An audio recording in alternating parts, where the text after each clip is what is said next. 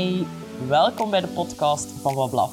Ik wil jou inspireren om anders samen te leven met je hond, anders te kijken naar opvoeding en ik wil hen vooral een veel luidere stem geven. Vind je de content leuk? Vergeet zeker niet te delen en laat je reacties na op social media, at Wablaf. Ik wil alles horen.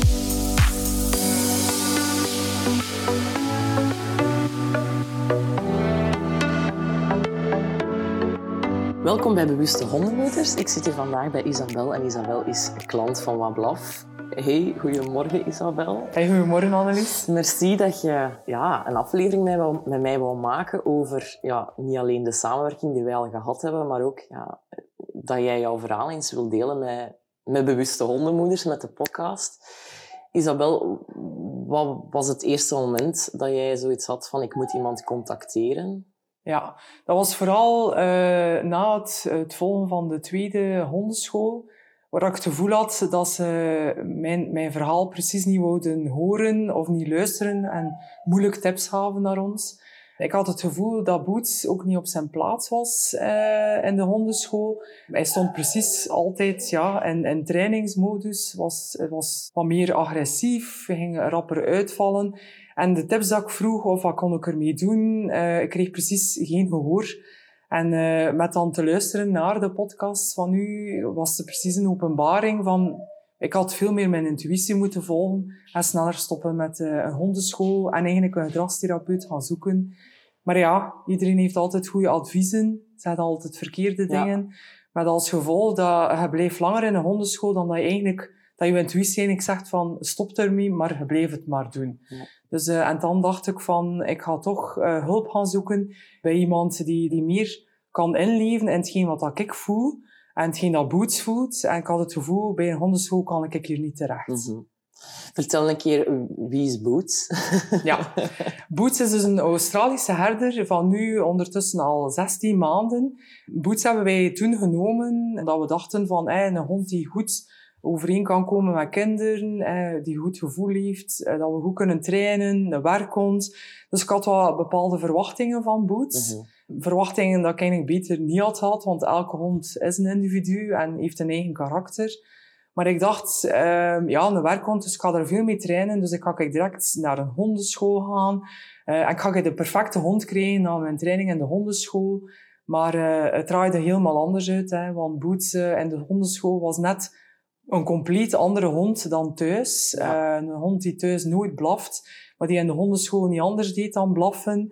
Die trok aan de leiband, die, die heel moeilijk deed. eh, die zou uitvallen naar andere honden. En mensen zeiden tegen mij, ja, het is een Australische herder, je hebt er wat meer training mee nodig, je moet hem meer corrigeren of dan meer belonen. Ja. Maar eh, ik had het gevoel, ja, met Boots, dit klopt hier niet. Dus Ja. het is toch anders. Ook anders dan zijn zussen uit hetzelfde nest, want daar heb ik ook nog altijd contact mee. En ik voelde van, ja, Boots is toch anders. Dus ehm, ja, kijk, vandaar dat we hier nu zitten. Hè, Ja. dus, eh, en advies gevraagd hebben. Zeg, je hebt je, je verteld van ja, het is pas vanaf mijn tweede hondenschool geweest. Daar heb je dan eigenlijk ook al een, een, een traject gedaan, van de ene naar de andere. Wat Ja. maakte dat je daar al een switch in had gemaakt, naar Ja. op zoek gegaan naar een andere school? De eerste hondenschool, ja, ik, ja een- hondenschool, ik had meer moeten shoppen, zo gezegd, naar hondenschool. Maar het, was mijn, het is nu, ondertussen is Boots mijn derde hond. Ik was nog nooit naar een hondenschool geweest, dus ik wist niet goed wat dat moest verwachten. Ja. Dus ik ging naar de eerste hondenschool, dat dichter bij huis is, want ja, daar kies je ook natuurlijk wel wat voor, voor de afstand. En die hondenschool werd vooral eh met corrigeren. Dus, maar ja, ik wist van niet beter, dus ik dacht, ik ga dat maar doen, eh, naar die hondenschool gaan. Eh, en in het begin ging dat gelijk nog wel een beetje, dat corrigeren. Maar op een bepaald moment eh, ging het zo ver dat ze constant advies gaven van eh, neem een slipketting, doe dit, je moet er veel harder aan trekken, je moet veel strenger zijn, je moet nog veel meer corrigeren. En de laatste sessie dat ik gedaan had, dat was ergens eind eh, augustus. En daar eh, had de trainer zelf de hond in Boots eigenlijk overgenomen van mij, Mhm. de leiband van mij overgenomen. En had zodanig hard getrokken of gecorrigeerd aan Boots dat hij, ja, dat hij eigenlijk over zijn leiband werd getrokken, eigenlijk een koprol had gedaan, Ja. wat dat vreselijk was om te zien. En op dat moment zei mijn intuïtie van, ga hier weg, maar ja, je blijft nog wat voortdoen. En ik zag ook aan Boots, ik zag hem kijken naar mij en hij keek echt zo van, wat is dit hier? Uh, wat doet hij nu met mij? Hè? Waarom neemt hij een mens hier mijn leiband over? En wat is dat hier nu? En hij wou op dat moment ook helemaal niet meer trainen. Hij bevroor eigenlijk letterlijk. Ja, hij ja. bevroor letterlijk. En je zag het ook aan zijn ogen dat er iets niet klopte. Ik voelde mijzelf als baas ook heel ambetant bij. En ik had eigenlijk op dat moment moeten zeggen van oké, ik verlaat hier de hondenschool. Ik kwam met een vrees slecht gevoel thuis. Ik had dat ook overlegd met mijn man. Van, kijk, dit klopt hier niet meer. Dit is niet de manier waarop dat ik mijn hond wil trainen.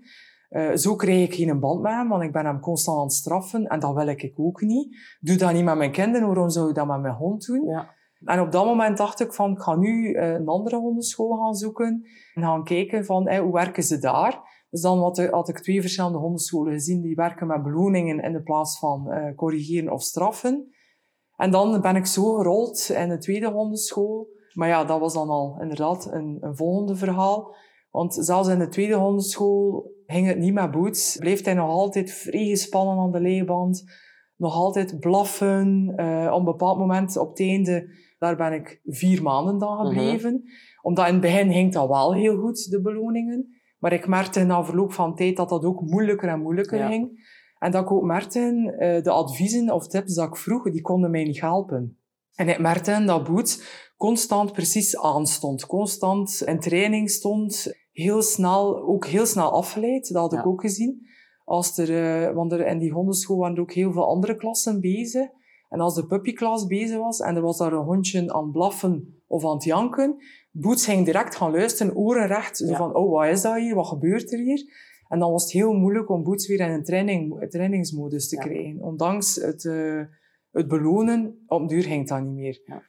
En ik had al van een vriend gehoord van, ja, eh, misschien moet je toch een keer kijken naar gedragstherapie, want als hij zo anders is in een hondenschool dan thuis, dan klopt er iets niet. Maar ja, je gaat naar een trainer, je vraagt aan die trainer van, hoe zit het? En die, die zeggen van, je moet blijven voortdoen, je moet blijven trainen, je moet blijven belonen. Dat gaat wel doorbroken worden. Maar ik zeg, ja, mijn hond is gewoon, dat is een andere boet. En thuis doet hij dat niet. Thuis wil hij wel trainen met mij, is hij veel rustiger, blaft hij helemaal niet. Dus dacht ik van, ja, nu moet ik hier ook stoppen, want dit ging niet meer. En in december heb ik dan de beslissing genomen van, oké, ik ga hier iets anders doen. En zo ben ik dan bij u terechtgekomen. Uh, bij het luisteren van uw podcast hoorde ik dan ook van dat er nog zo uh, klanten waren met die problemen, die ze het gevoel hadden van, ja, mijn hond past niet in het rijtje van een werkhond, of past niet in het rijtje van al de rest. Of die verwachtingen moet ik bijstellen. En vooral wat dat bij mij de grootste verandering was, was het horen over honden die ook hond, eh, dog-sensitief zijn. Ik wist niet dat dat bestond, maar toen viel voor mij heel veel op zijn plaats. Want mijn zoon is ook hoogsensitief. En ik had toen al het gevoel van de tekenen dat ik zag bij Boots, waren precies de tekenen dat ik zag bij mijn, mijn zoon. Behalve dat mijn zoon introvert wordt, heel gesloten, is bij Boots net het omgekeerde. Heel veel prikkels en hij wordt extrovert en gaat ja. uithalen. Ja. En ja, ik wist niet dat dat bestond bij honden. Ja. En met dan de luisteren naar de, de podcast wist ik van, ja, ja, want je hebt, voor je zoon heb je wel coaching gehad ook, ja, om, om ja, daar om te kunnen gaan met die, met die, met die gevoeligheden. Hoe ervaarden jullie boots thuis? Hè? Want ja, het was natuurlijk al een heel andere boots op dat plein als zijnde werkmodus uh, ten opzichte van thuis. Maar hoe ervaren jullie boots thuis? Thuis, goh, moet zeggen, na, na het volgen van de twee hondenscholen hadden we het gevoel dat thuis ook slechter aan het worden was. Mhm. Dus in het begin kon hij meer tot rust komen. Maar thuis werd dat moeilijker en moeilijker. Ook uh, het wandelen ging hij uitvallen aan de leiband, bijten in de leiband. Meer dan vroeger. En uh, blaffen, dat deed hij wel niet thuis. Maar, maar hij kwam niet meer tot rust. Hij, hij kon precies hem niet meer leggen. We moesten hem fysiek in de bench steken. Gewoon omdat hij zou tot rust komen, omdat hij niet meer wou slapen uit zijn bench. Dus we merkten, van het moment dat er iemand passeert, dat die ogen gaan open, volgen en meegaan. En we merkten dat hij thuis ja, veel meer in, in, in stress ging. En, en veel moeilijker, uh, ja, vooral tot rust komen. Dat was echt een probleem. Dat was echt iets dat we merkten van... En al de adviezen en al de tips die ik kreeg, dat klopte niet met, met, wat, met wat dat boots was. Dat was gelijk In de plaats van, ze zeiden dan tegen mij, je moet nog meer trainen, of je verveelt hem. Maar dat was juist, hij ging er dan nog meer over. En bij Boots kun je het heel goed zien. Als hij in spanning staat, zijn pupillen worden groter. En hij begint veel meer hem uit te schudden. Echt zo te schudden met zijn vacht. Van, allee, en we merkten dat naar het einde toe, naar december toe, dat hij dan meer en meer begon te doen. Dus dat hij, ja, niet meer tot rust kwam. In interactie met jullie, want je, hebt, uh, je bent getrouwd, je hebt twee kinderen. In het effectief interageren met jullie, ja, heb je, in het begin als we contact hadden met elkaar, zat er een heel grote factor in dat Boots echt ging bijten. Hè? Dat hij echt... Uh, ja. Hoe heb je dat ervaren met de kinderen in, in jullie gezin? Inderdaad, naar december toe dan, uh, na het volgen van die hondenschool, hadden we het gevoel dat hij veel, veel sneller als we iets deden met hem, dat hij heel snel ging uithalen en bijten in ons. Ik, ik stond vol met blauwe plekken.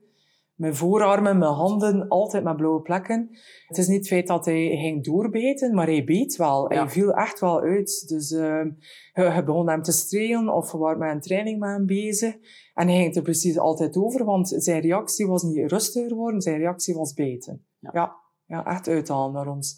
Vooral naar mij en mijn zoon. Omdat we wij degene zijn die het meest trainen dat hadden we echt wel van, ja, oké, okay, met ons was nog veel sneller dat hij zoiets had van, oei, je stopt hier met een oefening, ik wil dat niet, en hij beet. Dus uh, hij ging echt, ja, beten. Het is eerder echt happen dat hij deed, maar ja, hard genoeg om een blauwe plek te hebben. Dus ja, uh, zeker genoeg uithalen, ja, dat wel, zeker. Hoe hebben ze dat ervaren, Isabel, het moment dat ik dan ben geweest en we dat helemaal, allee, heel het verhaal van Boots doorgebabbeld hebben? Hoe heb je het ervaren de weken nadien? We zijn nu ondertussen maart. Ja, ja, ja. Is december, maart, dus we zijn al eventjes verder. Hoe heb je het de eerste week nadien ervaren? Alleen al het telefonische gesprek dat met u had, had, was al een immense openbaring. Omdat je tijdens het telefoongesprek al direct zei van dat Boots eigenlijk continu in spanning staat en dat hij niet meer zelf tot rust kan komen.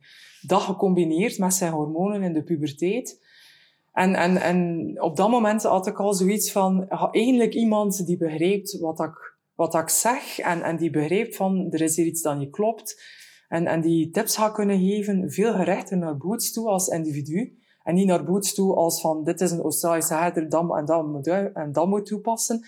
Maar echt zo van, oké, er is hier iets met Boots. En ik merkte aan de tips alleen al aan het telefoongesprek, van oké, okay, uh, dit komt hier zeker goed. Hè. Ik heb eindelijk iemand gevonden die begrijpt wat ik bedoel.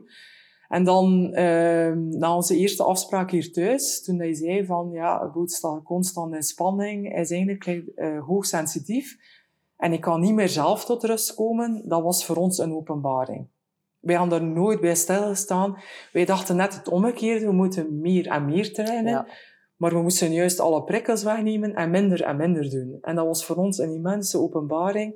En al s'avonds hadden we dat toegepast. En we s'avonds al een veel rustiger hond. Dat was eigenlijk heel snel dat we met die hele kleine, uh, of, of, of kleine veranderingen, dat we al heel snel merkten van, oké, okay, ja, Boots, het is dus inderdaad zo, er is iets, er is iets met Boots niet, het is gewoon zijn karakter. Ja. Maar inderdaad, zijn hoogsensitiviteit merkt van, te veel prikkels, hij gaat erover, maar hij kan niet meer weer tot nul komen. Dus uh, en hij had dat zo goed beschreven, van zijn emmer is vol, hij loopt altijd over, maar hij kan niet meer terug.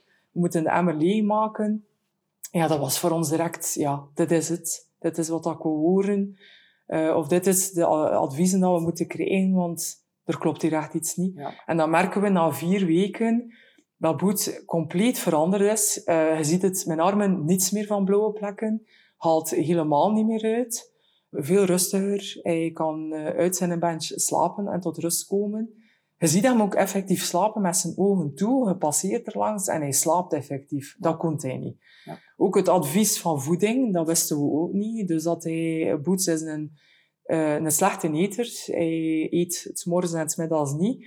En toen hij dat zei van zijn continu suikerspiegel, ja, wij stonden daar niet bij stil. Ook de aanpassing naar voeding meer vleesvoer, minder graanproducten, was ook een immense verandering. Het, het wandelen met hem ook, veel korter, niet meer zo lang. Want wat ik deed was twee, drie keer per dag met hem gaan wandelen. Een wandeling van soms meer dan een uur. Dan daartussen nog trainingen, want ja, ik had zodanig opgevangen in die hondenschool van je moet daar niet trainen, trainen, ja. trainen. Dat ik dacht van, ik moet dat verder doen. Even dan doe ik dat thuis wel. Um, Maar, maar als gevolg dat ik geen rustige hond meer had, dat Boes constant aanstond. En dat wist ik niet. Ja, en toen, toen hij die adviezen gaf en wij schreven allemaal op en we beginnen die toe te passen en hij maakt dan na twee dagen een compleet andere hond, ja, dan weten van, ja, moest ik, kon ik de klok nu maar terugdraaien. Had ik alles heel anders aangepakt. Maar ja, kijk, eh, zoals dat jij had gezegd, van, je hebt die ervaring soms nodig om te beseffen dat er iets anders moet komen. Klopt. Maar ja, het, het, het, het blijft natuurlijk ambetant dat we wij met een enorm schuldgevoel zitten van... Uh, Och arme, we hebben hem nu zo lang in die trainingen gestoken en uh, in die beloningen. En het is iets dat hij ja, helemaal niet nodig heeft, of, of anders. En meer rust doen en geven in zijn hoofd, dat, dat, ja, dat wisten we niet. Het is natuurlijk heel fijn. Hè? Honden zijn heel flexibel daarin. Weliswaar is hij heel gevoelig aan, al, aan alle nieuwe allee, veranderingen, maar ook aan alle, alle omgevingsprikkels en ook in het gezin zelf. Heeft hij ook wel heel snel flexibiliteit getoond. Hè? Als, er, als er veranderingen in de goede zin gebeurden voor hem, dat hij daar ook heel snel... Oké, dat hij dat heeft opgevangen en dat hij, daar, dat hij daar eigenlijk heel snel is in meegegaan. Er is één element in, in ons traject wat dat momenteel nog, nog best pittig is en dat is het wandelen. Ja. Ik ervaar heel veel klanten die komen van, een, van, van het idee van ja, maar dan moet ik daar meer op oefenen. En eigenlijk hebben we ook wel nu een beetje de conclusie gemaakt van kijk, Boots heeft zo'n associatie met jou die gericht is op aanstaan, op trainen, op werken, dat het ook heel moeilijk is voor Boots om aan die leiband in combinatie met jou tot rust te komen. Hè, rustig te gaan wandelen, uh, rustige dingen te doen, terwijl dat met jouw man, die eigenlijk nooit met hem getraind heeft, wel lukt. Je kunt dat inderdaad enerzijds zien als een pijnlijk iets. Hè. Dat, dat, voelt, dat voelt wel wat, wat wringend aan. Van, ja. Het lukt bij mijn man wel, bij mij niet. Wat doe ik verkeerd? En waar dat we nu eigenlijk moeten gaan kijken van hoe kunnen we die koppeling losmaken van bij mij moeten presteren, bij mijn man niet. Ja. En kunnen wij ook weer samen op een rustige manier gaan wandelen. In die zin, Boots bijt momenteel nog in de leiband. Redelijk intens, van zodra dat je met hem aangelijnd wil gaan wandelen. Als ik dat vertelde aan jou, wat voelde daar dan bij? Dat je zegt, als ik zei van, we moeten echt even die, die, die loskoppeling maken, die link die jij heeft met jou. Ja, ja er is een beetje schulden, hè. Dat, uh, doordat dat ik en inderdaad degene was die altijd met hem naar de hondenschool ging en de trainingen hier thuis toepaste. En de veronderstelling van ben hier zeer goed bezig, uh, voel ik mij vooral schuldig van bij mij komt hij niet meer tot rust aan de leiband. Terwijl dat net dat ik degene ben die meer thuis ben om voor hem te zorgen. Uh -huh. is het is heel jammer en, en voel ik mij daar heel schuldig over dat bij mijn man dan wel lukt. Uh, vooral de leeband wandelen en bij mij helemaal niet. Dat hij al in trainingsmodus gaat van het moment dat ik de leeband aandoe. En je ziet dat ook aan hem. En uh, ja, daar voel ik mij schuldig over. Ja, en als ze dan zegt van, we gaan dat nu loskoppelen, die trainingen, uh, is dat wel iets dat ik zeer gemotiveerd ben om te doen natuurlijk. Hè. Ik voel mij gewoon vooral schuldig van, het is jammer dat hij mij niet ziet als ja, het baasje waar hij ook mee kan spelen of ook mee tot rust kan komen, is vooral dat dat overheerst nu bij mij. Maar ik ben zeker gemotiveerd om uh, inderdaad nu met hem meer speelmodus te gaan en volledig trainingen los te koppelen. Ja. Zodat hij ook tot rust kan komen bij mij en niet het gevoel heeft van, ah ja, je bent een baas, ik moet hier presteren voor haar, want anders is ze niet content of ga ik geen beloning krijgen. Maar anderzijds, Isabel, zei jij wel degene die aan de alarmbel getrokken heeft en dit helemaal in gang gezet heeft voor Boots. Ja, maar mijn intuïtie zei dat ik het al vroeger moest doen. Ja, dat is nu wel iets... Ja, had ik... Ja, zeg, moest ik de klok kunnen terugdraaien na die eerste hondenschool, had ik toen al moeten hulp inroepen. Dus toen al wat verder moeten zoeken en uh, hulp inroepen. Omdat mijn intuïtie toen al zei van, ja, nee, dit is eigenlijk niet voor boots. Daar komt het denk ik wel op neer. Hè? Als ja. een buik iets anders vertelt van ja. er klopt hier iets niet met hoe ik moet omgaan met hem of, of hoe hij reageert op mij. Ja. Ik denk dat dat ook wel een beetje uw boodschap is naar, naar de mensen die luisteren van volg die intuïtie vooral. Hè? Ja, en vooral niet te veel luisteren naar andere mensen met hun goede adviezen. Dat is, dat is, vind ik, een heel moeilijke, de druk van de omgeving rond u die, ze weten het altijd beter. Ze hebben heel veel adviezen voor u. En je gaat er eh, om duur een beetje in mee. Want je denkt van ja, het zijn niet alleen mensen met honden, ook mensen zonder honden. En dan ook mensen die zeggen van ja, hij is, is veel te... hij haalt te veel uit, hij hapt, je moet hem steriliseren, want dat is door zijn puberteit. Ja, want Boots is niet gecastreerd. Nee, hij is niet gecastreerd. En uh, dat was ook een van de adviezen dat we kregen. Ja, uh, hij gaat veel rustiger worden als hij hem castreert. Gelukkig had onze dierenarts gezegd van, eh, uh, denk niet dat dat de oplossing is, want dat wil niet zeggen als hij gecastreerd is dat hij niet dezelfde tekenen gaat doen. Ik had gelukkig al door dat bij Boots een ander probleem ging zijn, of gewoon een ander karakter ging zijn dan alleen maar die hormonen. Maar de adviezen en de druk van de groep buitenaf is veel hoger dan dat iedereen denkt. Ook de druk van uh, in de hondenschool, de trainingen, uh, de mensen die trainen. Ik ben bewust dat die dat wel met, met een goed gevoel Sowieso, en zo doen. met de juiste intentie. Ja, met de juiste intentie doen. Maar als je, als je de adviezen niet krijgt of hebt het gevoel dat ze Boots niet zien als individu, dan botste daar ook tegen de muur. En dat had ik enorm. Dat ik het gevoel had van, ik krijg niet de juiste adviezen voor hem.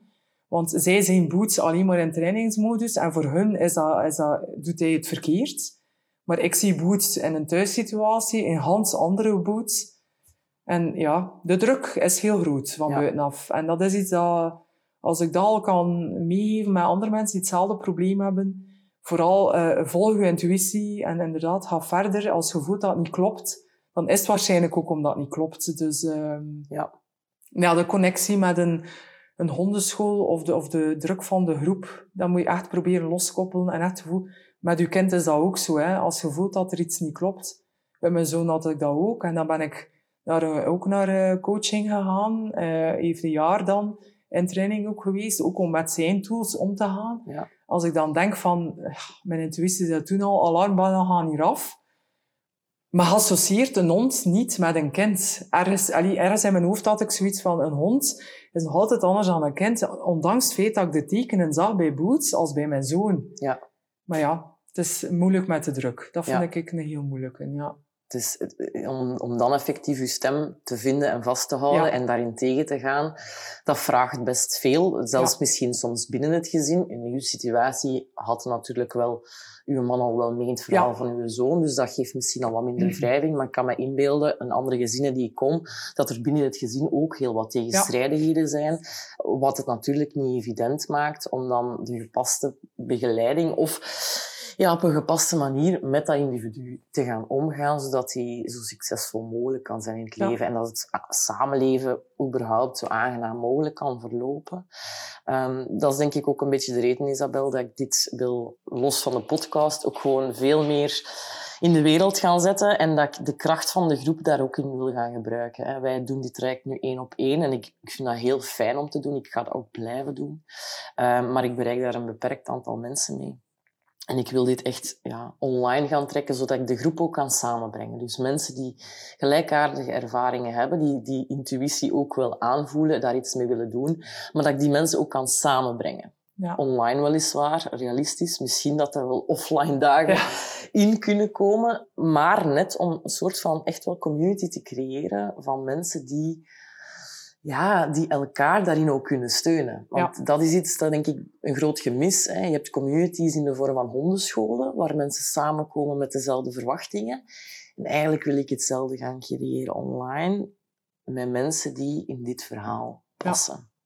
Ja, want ik kan mij inbeelden dat Boots niet de enige hond is met eh, Nee, die problemen natuurlijk. hè. Absoluut niet. En had ik het inderdaad ook vroeger geweten, eh, dan was het al een ander traject geweest, hè, ook voor Boots. Hè. Dus, eh, want je wilt natuurlijk dat je hond mee een deel maakt van je gezin.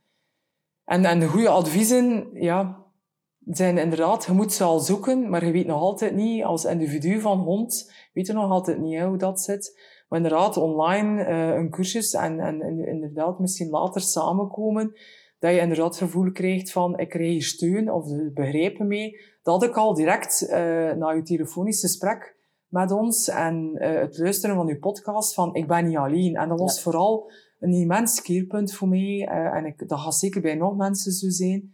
Van, oké, dit is iets dat nog voorvalt. ehm, en ik ben niet de vreemde eh, eens. Nee, want, klopt. Ja, want op duur denkt het zo. Hè, want iedereen in de hondenschool, al die honden doen daar perfect hun oefeningen.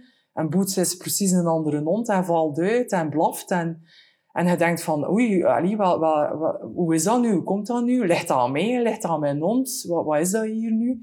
Als je dan het gevoel hebt dat je gesteund wordt door andere mensen, dat is, eh, ja, zeker een gigantisch pluspunt. Ja. Ja. En ze ha- hadden Hans ander traject zijn voor honden en voor de baasjes. Hè. Want het is toch de bedoeling dat onze hond zo lang mogelijk bij ons, hè, op een goede manier ook. Hè. Je wil niet dat je hond constant in stress staat en ook niet dat het gezin in stress staat. Dus Ja. eh, nee, dat, dat zou zeker super zijn. Ja.